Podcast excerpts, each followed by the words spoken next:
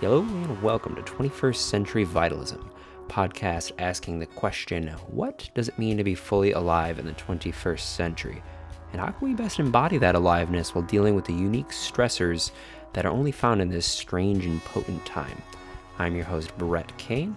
I'm a licensed massage therapist and mindfulness meditation instructor. And joining me today to help answer this question is my friend and fellow podcaster, Michael Garfield.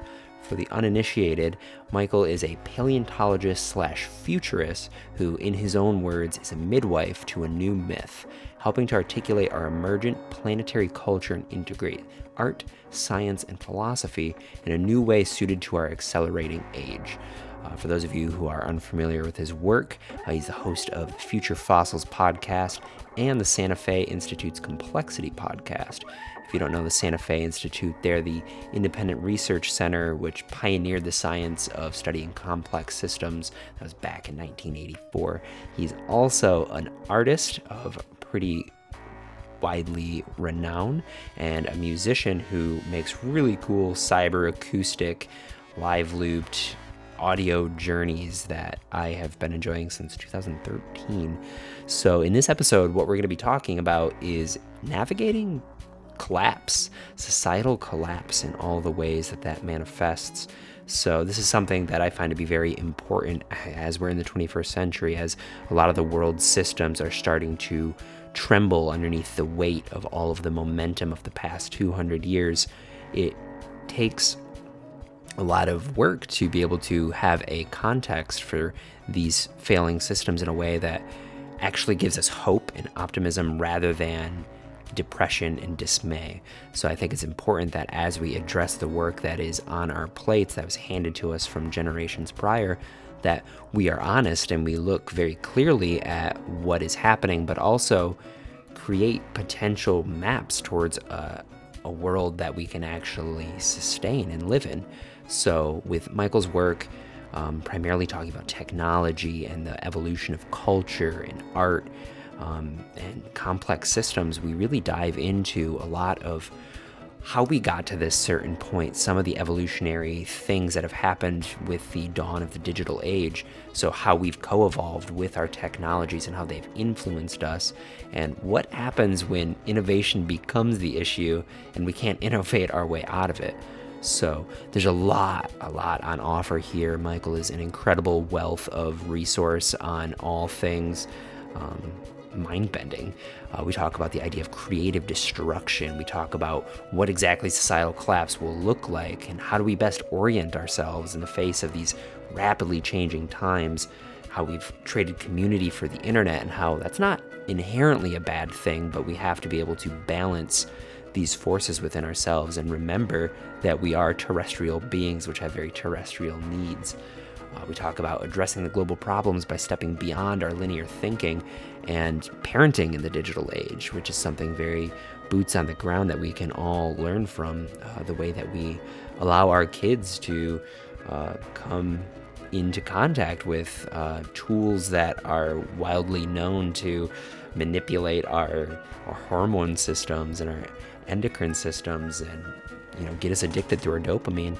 So this is a really meaty conversation. It's one that as I've been editing, I've been like pausing and like chewing on. I you know I was here obviously it's you know my show and every time i'm listening and tuning in i'm getting more and more out of it for those of you who know terence mckenna i've considered michael one of the offshoots of that legacy, and uh, it holds up. He's he's a fascinating person, and it was really a treat for me to be able to tune in and ask him some questions that have been burning on my on my mind. On just I you know I got worried, I got concerned, and uh, bards such as him are able to really um, not throw away the severity of the situation, but to bring it into balance and harmony with a a view that is actually very productive and uh, uplifting.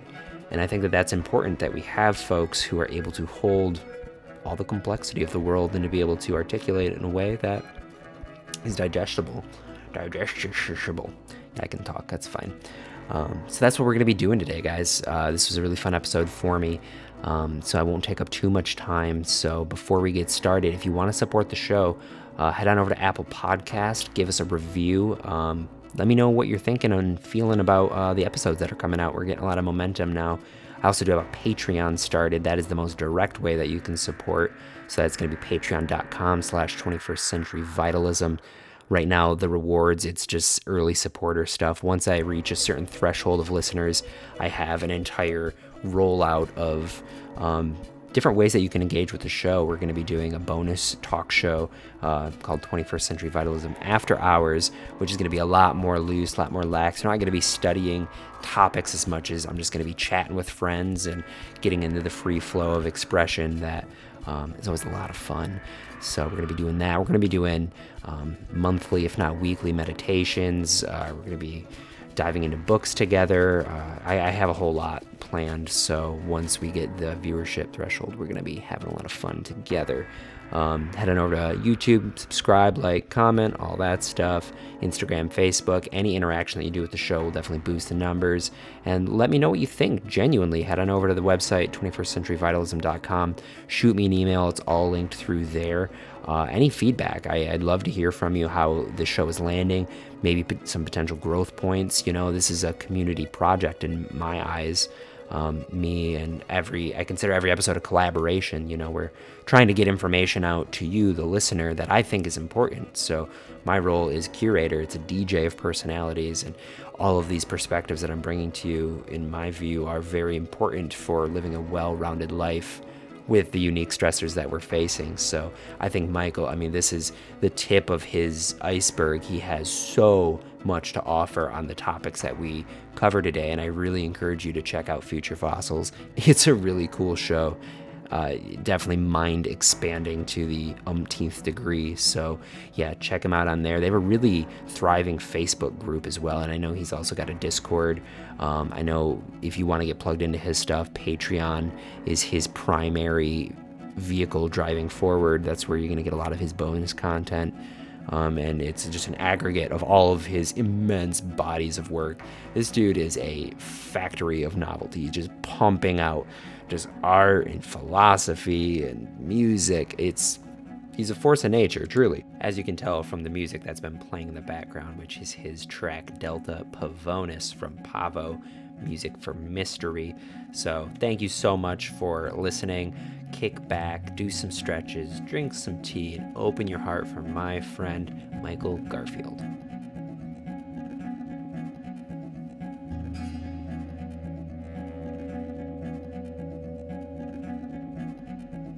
All right, Michael Garfield, we are now live.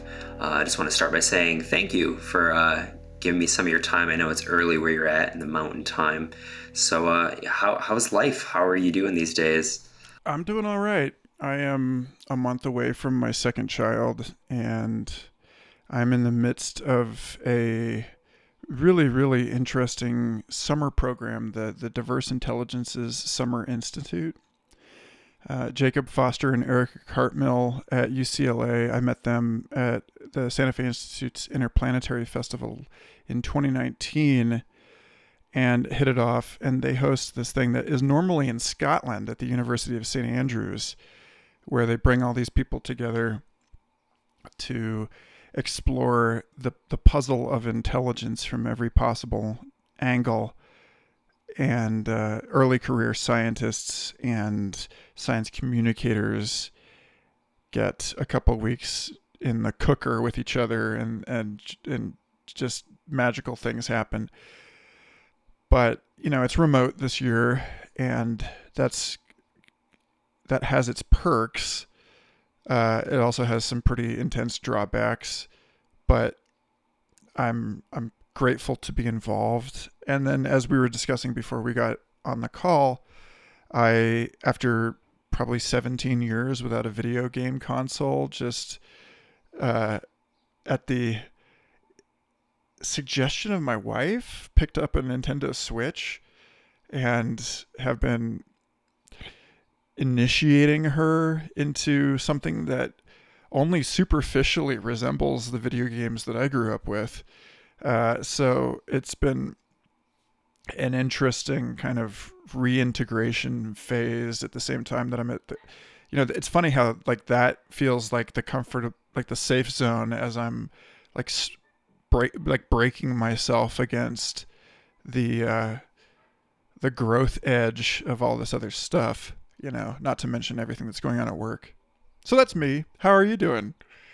Yeah, I'm doing well. I'm doing well. I just uh, been doing a lot of meditation practice. I um, I don't know. We haven't talked in a long time. I don't know if we've ever had like a formal conversation. I've just been kind of that guy on social media that's like, "Hey, good job over there," for the past like decade. but um, yeah, I uh, became a meditation instructor and I've been really diving into the world of Buddhism, um, doing body work, and uh, this podcast. Um, so I really wanted to start off. Actually, first before I had my like what I wanted to start off with that conference thing that you're talking about actually sounds really interesting. Uh, the pressure cooker of studying intelligence. Um, before we go forward with what I wanted, I'm just kind of curious: is that specifically human intelligence, or is that kind of like the intelligence of nature and it as its own phenomena? I mean, it's broadly broadly construed. Uh, there are artificial intelligence people in there. There are people studying orangutans and cockatoos and whales and children and you know even even at human intelligence the the number of angles by which you can approach this is pretty uh, prodigious. It's you know you've got language and psychology and embodied cognition and the uh, the you know the physics of consciousness. I mean, they've done a really good job actually of curating a a uniquely diverse group of speakers. I'm I'm I'm I'm honestly kind of surprised at uh, how much variety I'm experiencing in this lineup it's uh, it's something. Yeah, it's kind of weird. It's kind of expanding the definition of intelligence and changing the way we think about it to be like it's almost like this like self-organizing complexity that's already innate in nature that just manifests in all these different forms. So it's cool that we're having all these directed looks at it that incorporate every element of that. That sounds really fascinating actually. Yeah. Yeah, so I wanted to start off by asking when I first came across you and your platform, you had this idea. This was back in 2013. Um, I originally saw you at the Rootwire Festival, so that's my introduction.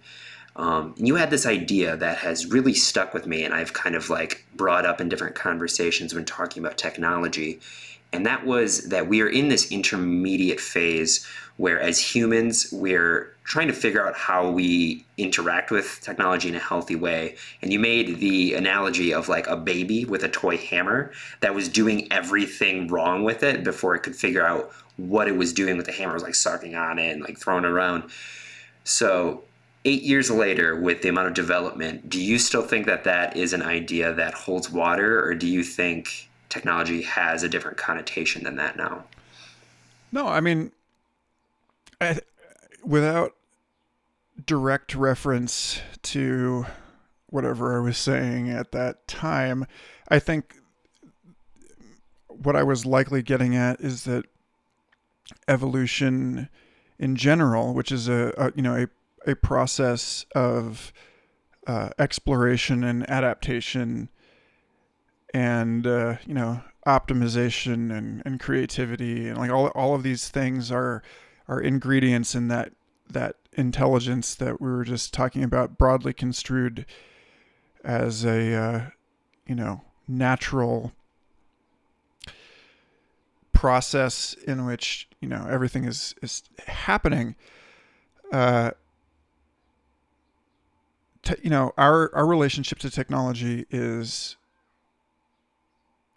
fraught it's iterative it's bumbling it's uh, exploratory and quizzical and uh, you know only partially intended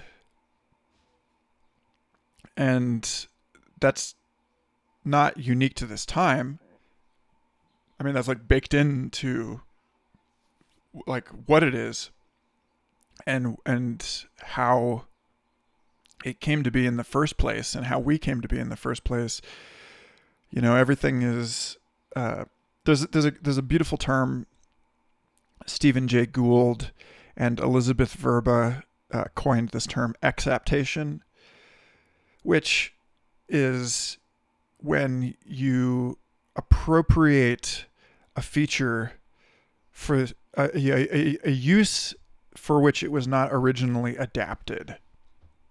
And, you know, honestly, I think that this is probably everything in evolution emerges sort of spontaneously and then finds its function right? And then and then is constantly rediscovering new functions. And likewise everything you know? So it's you know everything is constantly being jostled into a new context in which it takes on a new life and discovers you know and there thereby creating an opportunity for uh, the the agents involved in this process of co-discovery to uh, to find new meaning, new you know meaning being kind of maybe formally something uh, like what uh, my buddy Artemy Kolchinsky at Santa Fe Institute talks about semantic information, which is like a, very specifically the information that is pertinent to the survival of a system you know? And and so you can talk about everything in your life being suffused with meaning. Well of course every you know everything in your life is fused with meaning because everything you're aware of is something that at one time scale at one layer of this ongoing learning process uh, your your body has decided is pertinent, whether it's you know evolutionary or developmental or cultural. You know, you've got, uh, you know, you're aware of it, therefore, it has it has meaning to you, kind of, you know, and then and then those things that do not, uh, the, the the truly novel, you know, the the truly uh, unprecedented things have meaning uh, precisely because of the contrast to everything that you know.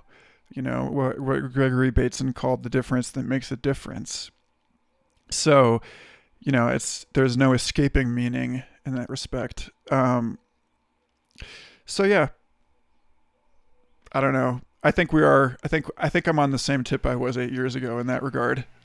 yeah, yeah. So, do you think that there is any like fail state that's kind of like potential with this kind of fumbling forward and finding new meaning as it arises do you think that there's maybe a point where it's like oh we've like went down the wrong evolutionary track and now we're actually like devolving and I, I, think of that primarily in reference. I mean, we had like the social dilemma documentary that came out. We all know now, like the nature of social media specifically, and how it has kind of hijacked like our hormone system and like the endo or the endocrine system, and now we're like becoming like super reliant in kind of like a gross way on it. Do you think that there's? I mean, that'll just create new conditions for new potentialities. But do, do you think that this process with the the the speediness of how technology is evolving, is there a chance that like the thing can just explode in our face, or do you kind of have an innate trust in us being able to accommodate and adapt? Oh no, it's a serious problem. Uh, we have, I mean, f- first of all, like cumulative cultural evolution is, you know, the the recombinant creativity of being able to remix and modify and adapt and extend somebody else's innovations is uh, by its nature a process that not only bestows us with this in this amazing inheritance you know that that we come into the world and you know you and I were born into a world with mathematics and vehicles and language and you know el- electrical infrastructure and plumbing and all this you know libraries and all this stuff. But but also uh, the learning curve for all this stuff is immense. And the uh, the rate at which all of those things are interacting outpaces any person's ability to catch up to that you know? So i mean at a very basic fundamental level like you know aside social media and and like stuff that's been going on in our lifetimes aside uh we are definitely wily coyoteing like we're like well over the cliff and still running you know here um i think there's a pretty strong argument that humans have not been in control of civilization from its beginning. You know that like the very nature of civilization is that civilization is in is the dominant causal agent in this situation you know that that uh, as soon as all of us are attending are participating in it then uh, our relationships to each other are kind of subordinate to our relationships to civilization itself.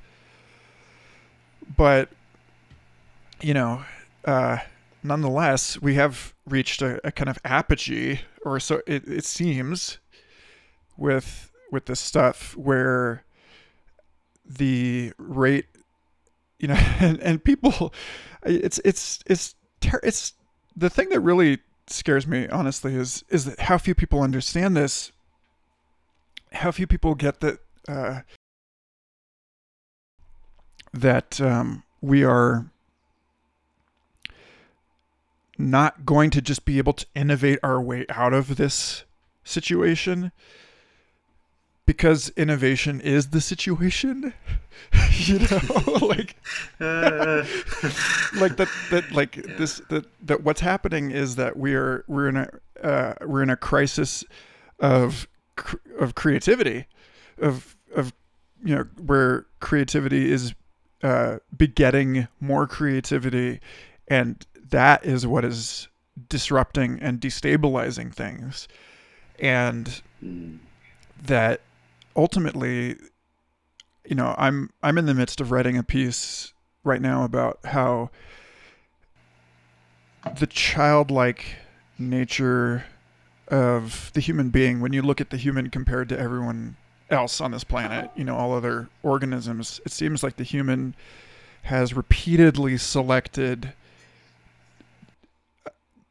has like doubled down again and again and again on childlike flex, uh, plasticity, uh, warmth, openness, curiosity, playfulness.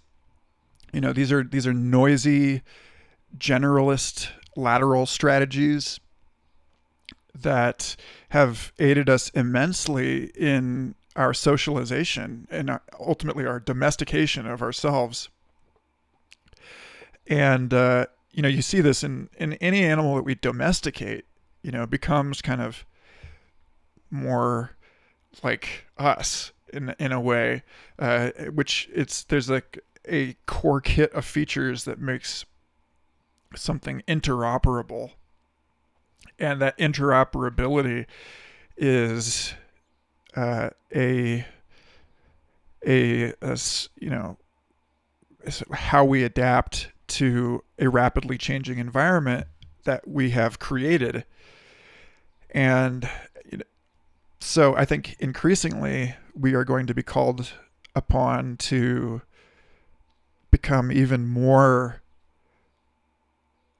unfinished, even more playful, even more childlike and open ended and metamorphic and ex- to accept a lack of resolution to some of these questions. Um, but I mean, but at the same time, you know, there are there are uh, very serious concerns about the whole thing. Not, I shouldn't say the whole thing coming down because you know people tend to view collapse in very black and white terms, right? And you know, it that's not precise enough to be helpful. You know we need to we need to talk about specifically what we you know what do we mean when we talk about things falling apart? So do you think that that is potentially maybe the current growing point that we really need to be accommodating right now that's something that I, i've considered a lot in terms of like the way we view collapse and the way we view the future is largely dictated by the art that we're consuming. And I've said it a few times on the show, but I think, uh, especially like the 2010s, I noticed a lot of what I called like apocalypse fetish, where a lot of the media that we were taking in was, I mean, The Walking Dead was like the biggest show. And what that, what's that about? It's about like killing your neighbor and like not trusting anybody. And we're like very primed and ready for this like very as you said, it's not black and white, but we're very primed for this like black reality. Do you think it takes potentially leaning into that open ended creativity and envisioning a new future in that one that we can actually model after, or how would you say we respond to that? Well, I mean, there is uh, working at the Santa Fe Institute. I, I have become acquainted with the oft-cited work of this Austrian economist Joseph Schumpeter, who talks about uh, creative destruction. He was the uh, somebody who, who thought about the evolution of technology and the way that you know technologies appear in such a way as to obsolete previous systems of technology. You know, so when you get internal combustion, it, it kind of pushes the entire steam engine ecosystem to the side. You know, I mean, it's not gone. It's just been marginalized. You know, it's it's it's been pushed to the edge of the graph. And when that happens, everything around the steam engine also gets pushed to the edge of the graph. You know, or like you can think about. I mean, just as a very simple example, uh, you know, we've got our current electrical infrastructure requires us plugging things into walls, you know, but like Nikola Tesla wanted to beam wireless electricity all over the planet. And so if you know were that to happen, suddenly we would have, you know, thousands of tons of cables and plugs that we don't need anymore. And you know what happens to that stuff uh, you know, there's there's this this displacement going on, and um, I think people are not taught about creativity in a kind of non-dual way that creativity is an act of destruction that you know creativity always requires resources. You know you like me as a kid you know my mom took me to the the the office supply store and she's like oh it's back to school and you smell all the new paper and the the pens and stuff and you're like oh it's new. Ah it's great. It's like no it came from somewhere. You know yeah. like it, this is something that was made from something else that had to be destroyed in order to make this brand new thing that you can then use to you know so it's you know it's just really a question of uh, the you know as we create more what are we destroying in order to create more? And uh, i think we're at the point now as a species that we have developed the rudiments of some sense about this. And and uh, it's just a question of how much we must continue to like yeah, how how much this thing that's waking up to itself uh, will undermine itself before it finally ma- finds a way to regulate this process such that it can continue to mulch its own uh, products eh, without, you know, like cutting off the tree branch that we're standing on, basically. Um, you know, and, and and it's I mean, and again, that's like too simple, too linear uh, an example. I mean, I really I really do think that we are we are undermining ourselves in very dangerous ways, and we're going to you know there's going to be a lot of there has been and will continue to be a lot of collateral damage from stakeholding non-human beings that had no say in this. Uh, you know, but I don't I don't think we're going to destroy the biosphere completely. I don't think we're going to destroy ourselves completely.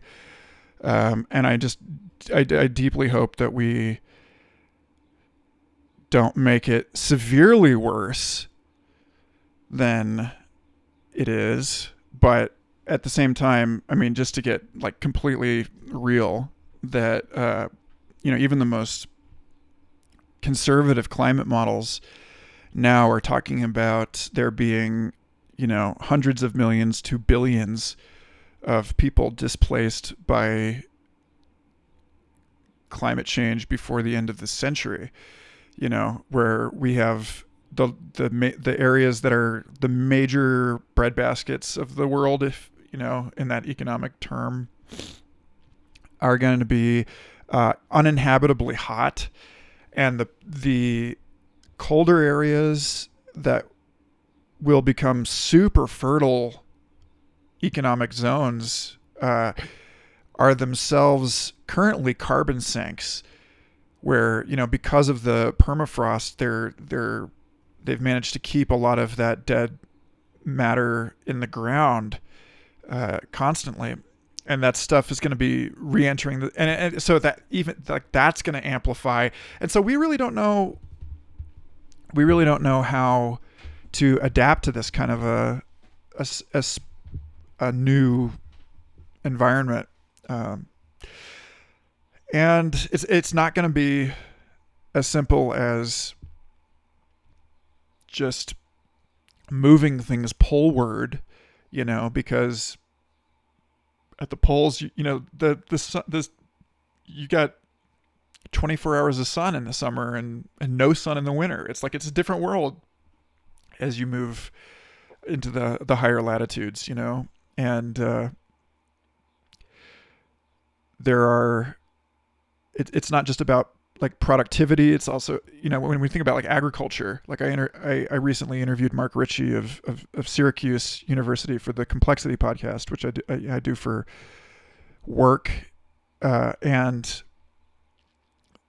he was talking about like plant enzyme activity and how there's a regime where at first you know a, a, plant cells are limited by the amount that they can produce but then it's limited by the amount that they can actually distribute uh, you know as you as you ramp things up and then eventually even if the distribution networks are all optimized there may be so much uh, entropy. Like it, it, there's a point at which, in the model at least, things are hot enough outside of the plant that photosynthesis runs into reverse.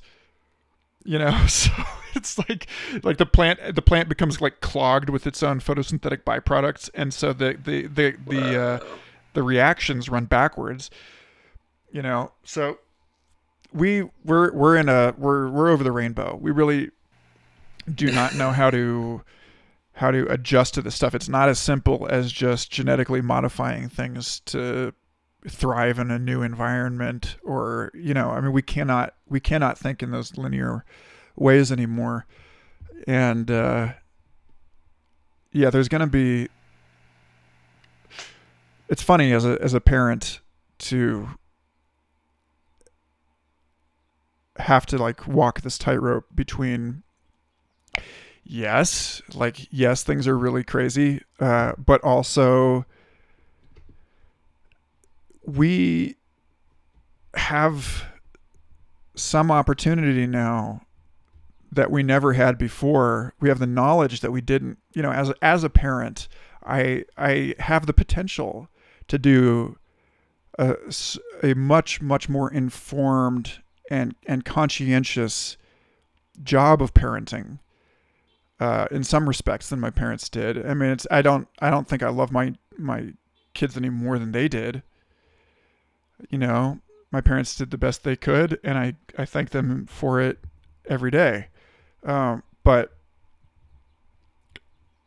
you know, we have an option to to uh, sense things a little bit more deeply, and I have to I have to believe that this, you know, not, you know, living in a world in which you know you don't have it figured out is a good thing you know rather than mm-hmm. just assuming like like my parents did oh well the doctor told us this and they're you know that was that was a world in which things were like relatively slow and cold compared to our world you know where it's like yeah. such a thing as yeah. such a thing as a a a clean easy final medical authority was you know something you could like hang your hat on and uh now we are exposed to the the gruesome sausage making of of scientific fact and a lot of people can't hang with it you know? A lot of people are you know like they won't they won't get the vaccine because you know they they they want things to be like a you know a done deal like settled. And it's like well i'm sorry to tell you nothing has ever really been settled you know, it's just uh, it's just a, a comfortable lie that all of us have been cruising on for our entire lives. You know, it's like yeah. like actually Santa Claus is real, but Santa Claus is this. You know, the reality of Santa Claus is that Santa Claus is this like hyper object of people's beliefs and like commercial, uh, you know, like civilization scale processes like you know all these supply chains and international manufacturing stuff and and like people's beliefs and behavioral patterns and like that's a thing that's a real thing in the world uh, but it's not like a guy in a coat coming down your chimney you know it's it, it except in the sense of like maybe yeah. you know that that being an extended uh, metaphor for you know your the way that this was sort of injected into your brain as a kid anyway yeah. that's yeah. a hell of a rant no, that was that was good. That was juicy.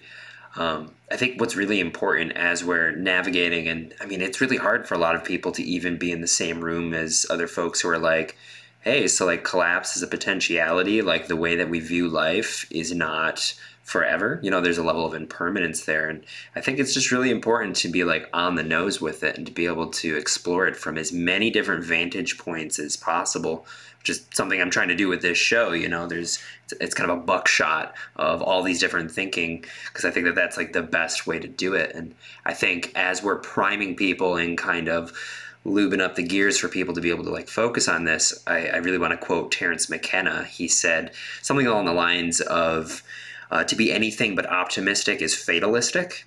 So I really like that you're able to like look at all of the moving parts of like, okay, so like we are definitely on the verge of some big happening. We don't really know what it is, but like life is going to change as we know it. But to act in a way as if we are going to be okay at the end of it. You know, on the other side of it, it will be vastly different, but we are going to be okay and intact and whole to some degree. You know, like the level of wholeness that allows us to operate effectively in the world isn't going to be compromised. I think it's really important to also point that out because otherwise people eh, get really overwhelmed with the idea that, you know, I mean, we might have to kill Santa off. This entire, like, system that you just explained you know like that is something i mean who knows you know who knows what i mean if capitalism fails you know in its current state you know this has to be something that we're like ready to take on, you know. And it's also really interesting that you mentioned the the ever expansion of like creativity and childlike openness. And you did, I, I don't want to speak for you, but did you say that that was kind of the issue right now? Is that we're constantly doing that? Well, I mean, I think it's it's an adaptation to okay. the situation that we've created in the same way that language as we understand it, you know, language as a as like you know, a, a syntactical form of communication and a structured form in which we're not just you know grunting we're, we're not using you know one one sound or one symbol to encompass an entire event. And then we have a, a an inventory of vocalizations each of which means a specific thing. And you know we've inherited all of these things as they are. No what we have is a situation of, of recombinant parts that we can assemble in new ways and every time we do it opens a new it unlocks some new terrain of possibility. And you know what what uh, Stuart Kauffman calls the adjacent possible you know and the, and the more uh, of that recombination that goes on the more of the the more the perimeter of the adjacent possible expands.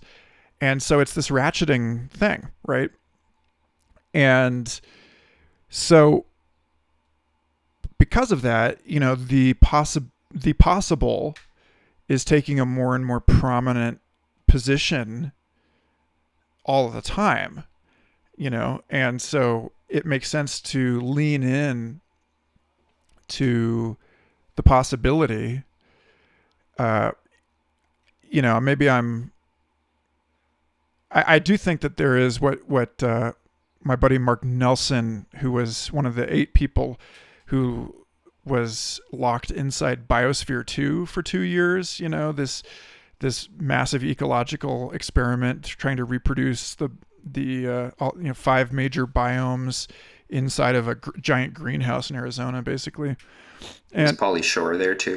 that was that was actually part of a uh, a a a an internationally coordinated smear campaign against this project, but um, yeah. So, but no, I mean, this was again, you know, Biosphere Two happened in the '90s when science itself was, you know, understood as uh, you have a hypothesis, you run an experiment, you you test this thing, you get a yes or no answer.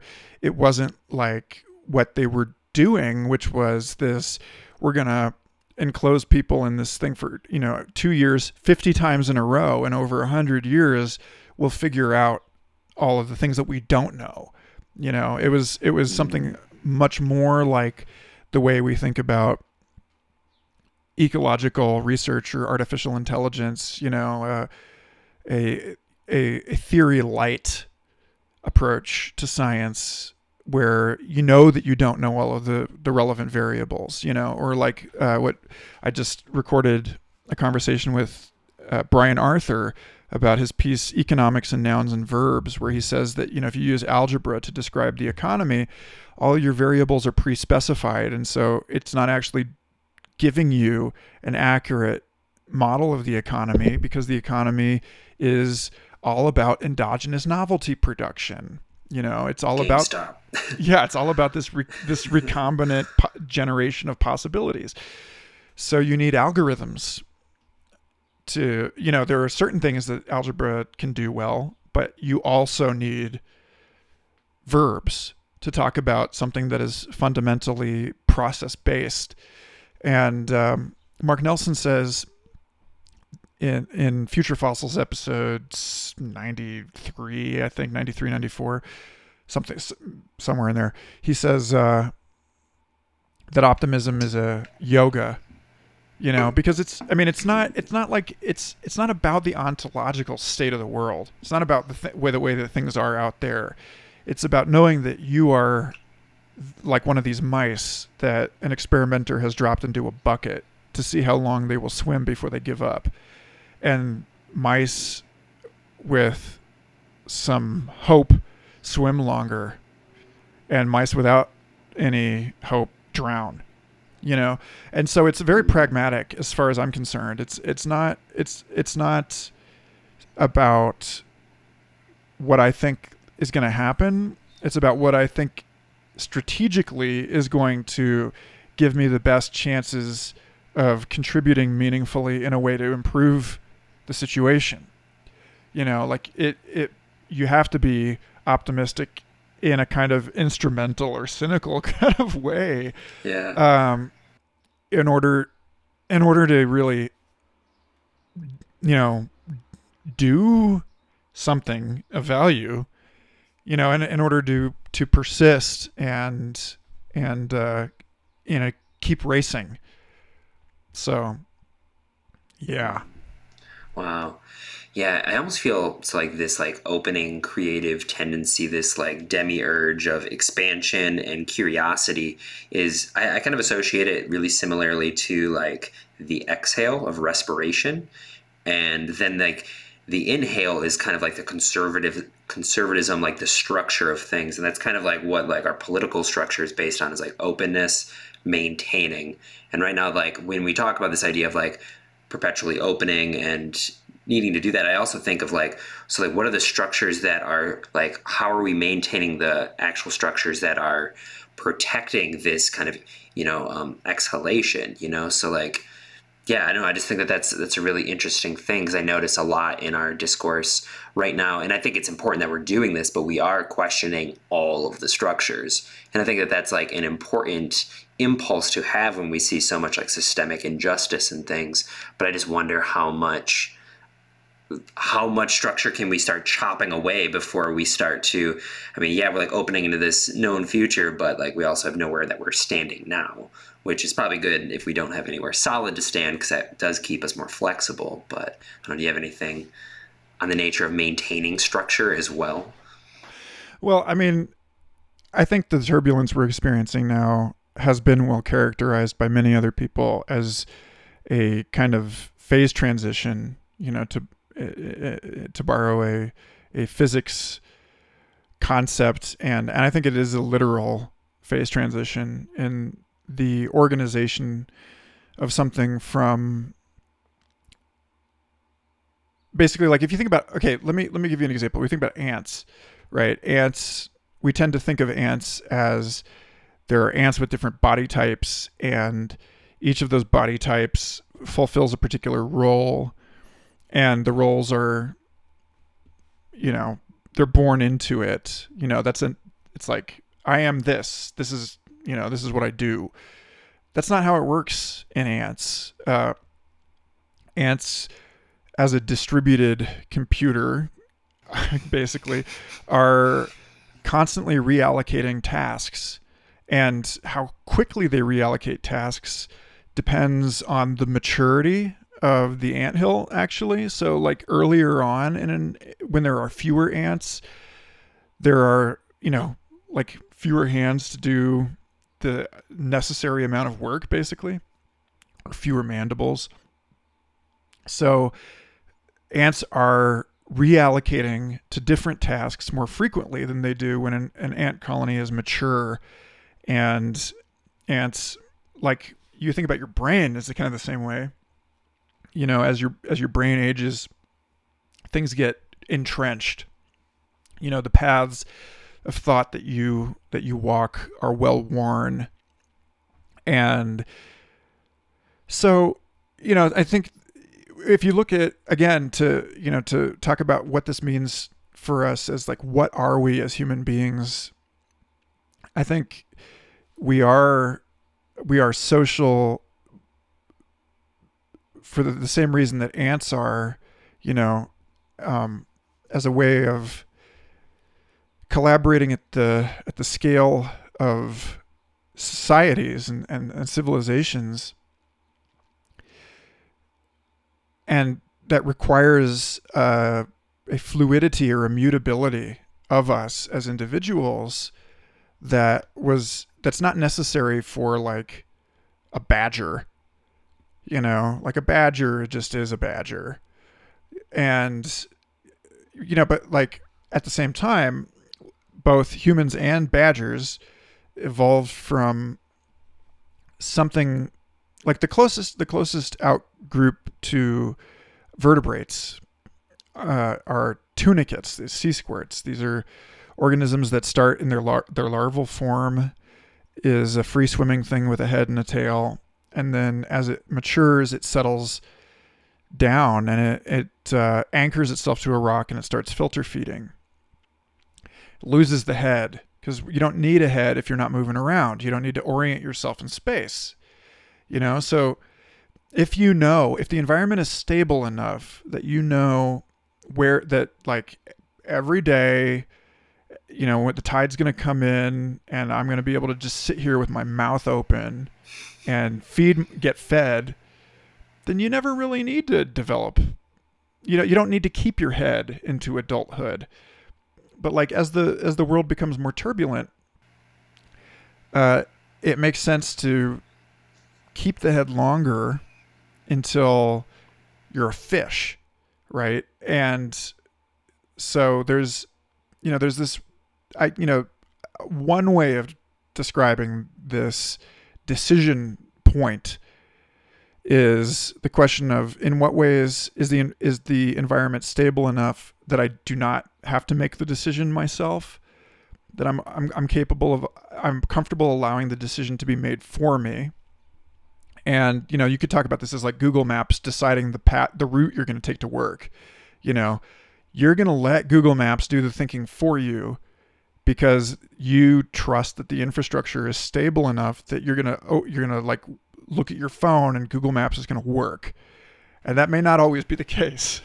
You know, so like it, you know, so so uh you know, just bear that in mind that it probably it's probably wise to keep in an especially turbulent world uh, some reserve of geopositional awareness uh, so that you aren't completely screwed if the GPS system comes down, which doesn't seem likely. But you know, like there are situations in which that could happen, like a massive solar flare uh, could do that. And you know, and then there's the other strategy, uh, you know, besides like decephalization and what uh, this paper that I love, Information Theory of Individuality, talks about environmental scaffolding and like what what is the difference between a colonial organism and something that is more kind of conventionally understood as an individual is that for the colonial organism more of the information is in the environment. Again like the you know the the the landscape determines how often the ants in an ant hill are going to reallocate tasks in in large part you know the landscape determines how much attention I'm going to give to the taxonomy of local flora and fauna.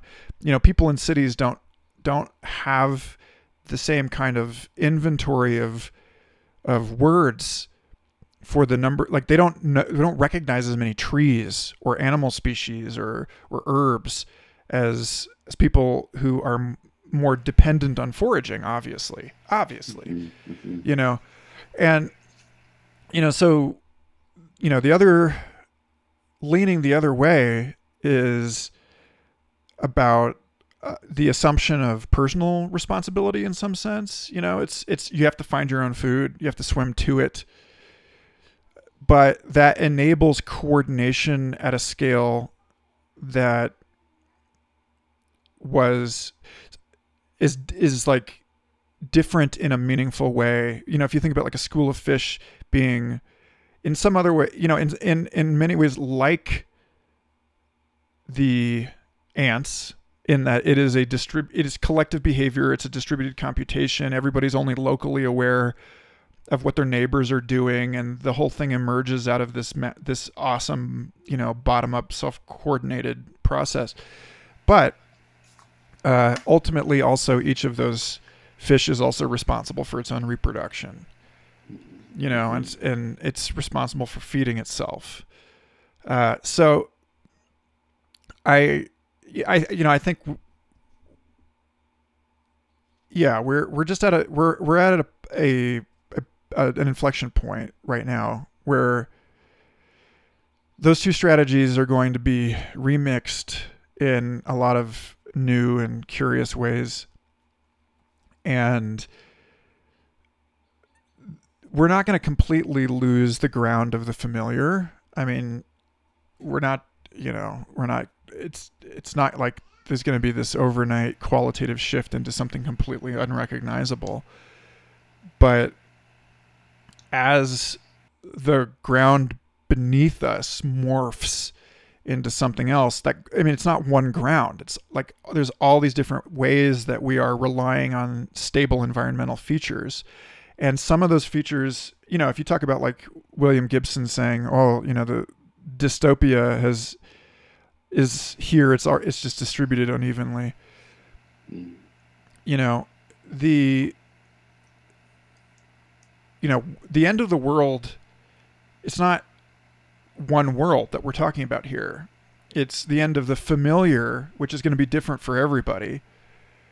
Uh, and if you're, you know, indigenous or if you're a person of color, chances are you've been living in the apocalypse for centuries already.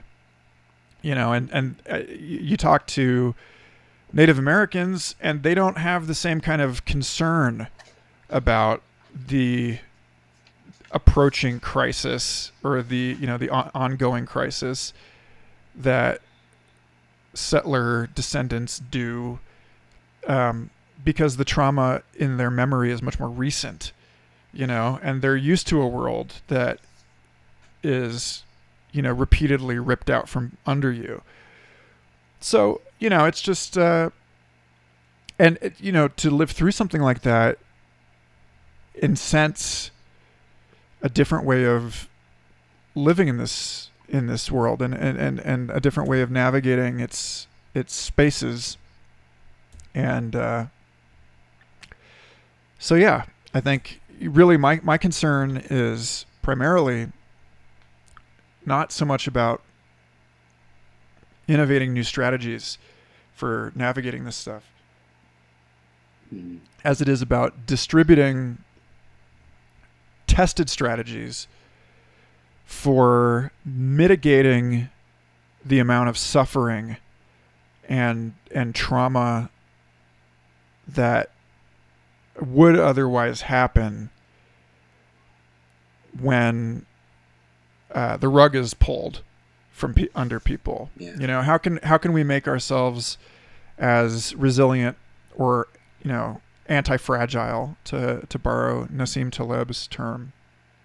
You know, how can how can we grow stronger from the shocks rather than you know decay into infighting and and substance abuse and all the other you know byproducts of living in the wake of uh, you know a, a massive disruption to everything that we, we held dear.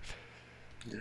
So, what do you think, um, off the top of your head, is kind of the the battleground of building resiliency? That do you think that it's found within nature? Do you think that uh, I mean, it's not maybe not going to be like a technological thing if we can't innovate our way there. But do you think it kind of, as again McKenna said, like the archaic revival? Do you think it's going to be kind of finding our footing on the earth as it is, rather than in these digital spaces as this entire next generation? I don't know what your uh, rule is going to be with your children in terms of like tablet use, but I know that that's like starting to be like a thing. Like kids are getting ingratiated into the digital age at increasingly young ages. So, do you think it's going to be balancing that out with taking an herbalism class or like learning how to forage or do you think there's somewhere in the middle there that like, what do you yeah what do you think well i think it, uh, it's about having a repertoire right so i think that people who deny their children either side of that spectrum are placing a rather large bet on the future, you know, on, you know, they're, they're, they're staking a particular opinion about the future. And for me, the, you know, I look at throughout Earth history at periods of, of massive disruption, you know, mass extinctions. Mass extinctions favor generalists. You know, generalists are not especially well fed in mature ecosystems where you know everything is highly specialized and attuned and everything exists in these like you know very ornate symbiotic balances but you know you hit that with a meteor or you know some endogenous shock comes along like the evolution of flowers and completely transforms all terrestrial landscapes. And i think that's something more akin to what we have going on right now with technology is is like flowers you know that we, we're moving from you know a landscape of conifers to a landscape of flowering plants and all of the new symbiotic opportunities that that those create all the new niches that those open. And if you in you know if you're specialized to navigate a you know a particular specific landscape i mean come on. Like a lot of those ancient specialists like the stromatolite which is like this you know this uh, billions and billions of years old bacterial colony that that now can only live in the saltiest parts of the ocean um, you know these like bays in australia because snails don't live there you know, snails just murdered stromatolites all over the world. Um, you know, there's lots of examples of little, you know, places where holdouts remain, you know, where living fossils like the coelacanth off the coast of Madagascar in really deep waters. You know, they, they weren't able to ha- they weren't able to cut it with you know everything else that has evolved in the last tens of millions of years, but they they've got this like they've got their nook you know. Um, but if you really want to, if you want to thrive in this kind of a, you know, metamorphic landscape, then it makes sense to hedge bets. It makes sense to adopt what in simpler, m- more consistent, stabler times would be considered a a wasteful, inefficient strategy, which is to learn to be more like a raccoon or something and like you know learn to to catch as catch can and and so to you know i think it's i think that the core competencies that i want to teach my kids are more about being able to shapeshift essentially you know being able to find their way amidst high technological environments as well as very low technological environments you know uh, to to move and to know how to gear shift from the very slow to the very fast and back. You know i was again i was you know um, in in my reacclimation to the video gaming environment this weekend you know after playing several rounds of mario kart grand prix I was like, all right, I feel like an X-wing fighter. Now let me go. Let's let's go for a walk. Let's go for a walk around the neighborhood and like reacquaint ourselves with slow and physical space and flowers. And yet, you know, my way of navigating my my local environment now heavily leans on Google Lens because that's the, the best way I know how to identify all of the the uh, native plants that are growing out of the sidewalk in my neighborhood and like all the cool beautiful flowers in my neighbors yards that I might want to harvest the seeds from and plant in our own yard.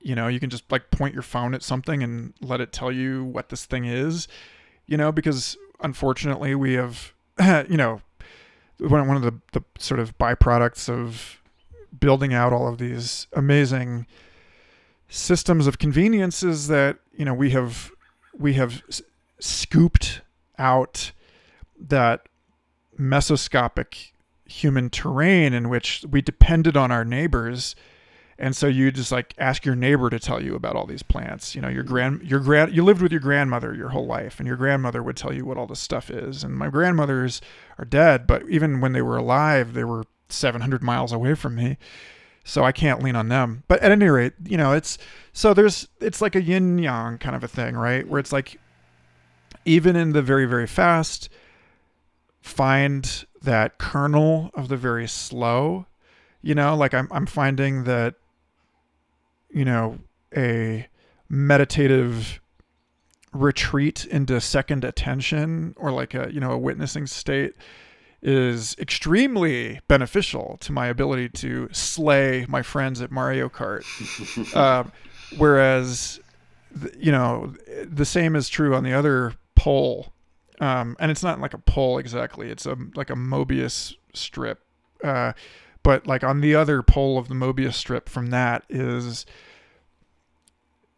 walking around my neighborhood with you know my phone in my pocket ready to query the machine intelligence about the plants that I'm looking at so that I have a better sense of my my local landscape and also better affordances, better handholds to explore the psychogeography of that landscape. It's you know, it's human history and the way that people historically knew and navigated this space.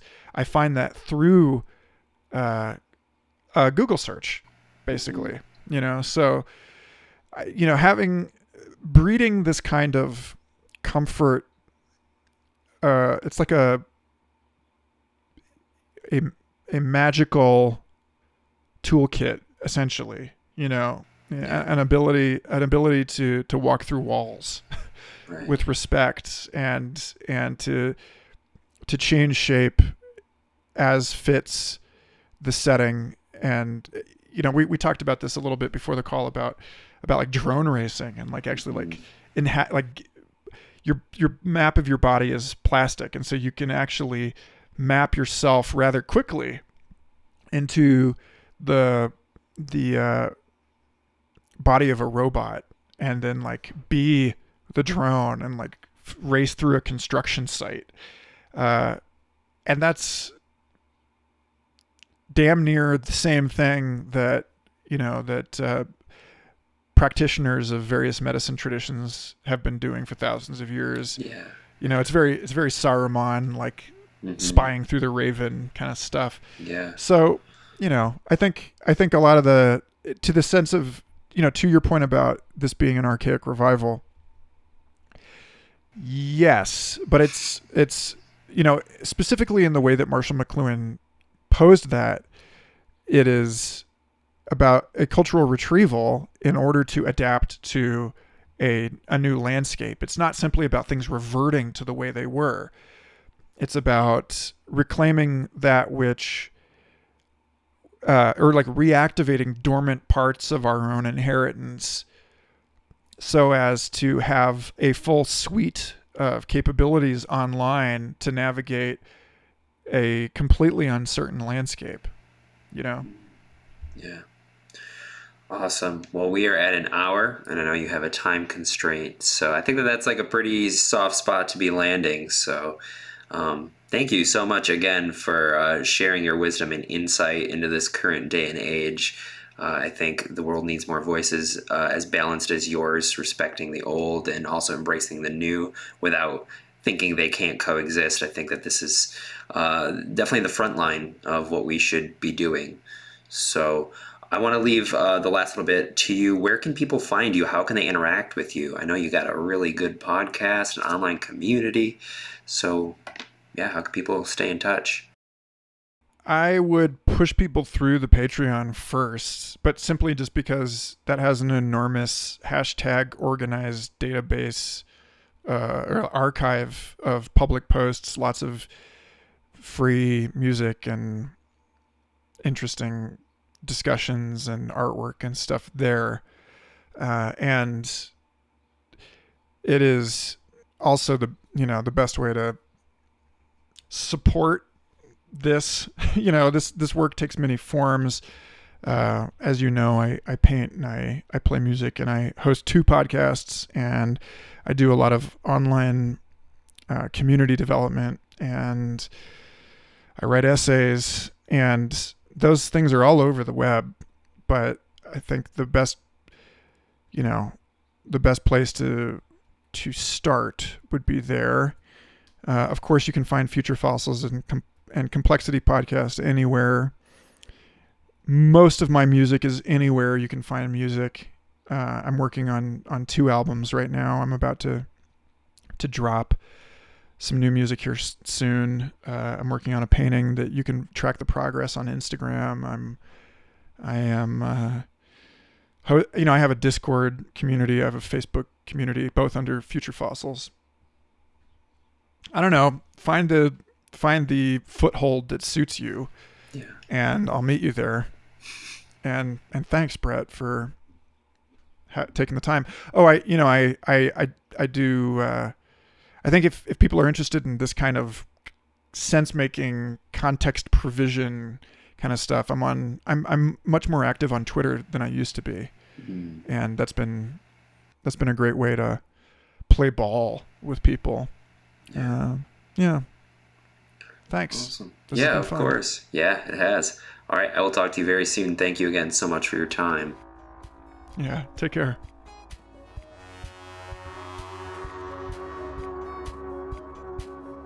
All right, my friends, that was the episode. Thank you so much for listening all the way through till the end. That was my friend Michael Garfield. If you want to stay in touch with his platform, head on over to michaelgarfieldart.com for a nice aggregate or patreon.com slash futurefossils. Uh, yeah, he's got so much to offer, so I definitely suggest uh, enlivening your life with his perspectives and the people that he's got in his circle are really really inspirational. If you're into uh, that intersection of science and art he really is nailing it unlike anyone that i've ever seen. So yeah that was the episode y'all. Next week sorry two weeks out we have the one and only morgan mandala joining the show. So morgan is a visionary artist that uh, you've probably seen work from if you are in the music festival scene. She's incredibly talented. She's been at electric forest just about every other major music festival. She's really something special so i'm really looking forward to that. Uh, if you want to support the show head on over to patreon.com slash 21st century vitalism can give us a few ducats. The price of a cup of coffee a month will honestly help create a snowball effect where I can actually make ends meet on this podcast. Uh, if you don't want to support the show through ducats, you can always head on over to Apple Podcasts, leave us a review, subscribe on YouTube, like us on Facebook, Instagram. You're no stranger to the digital age. If you listen all the way through to the end, then you're very likely plugged into the haps of right now. So you know how to support us. I appreciate you if you do. I appreciate you if you don't. If you listen all the way to the end, you're awesome. I make this show for you. So, all right, friends, we will see you in two weeks.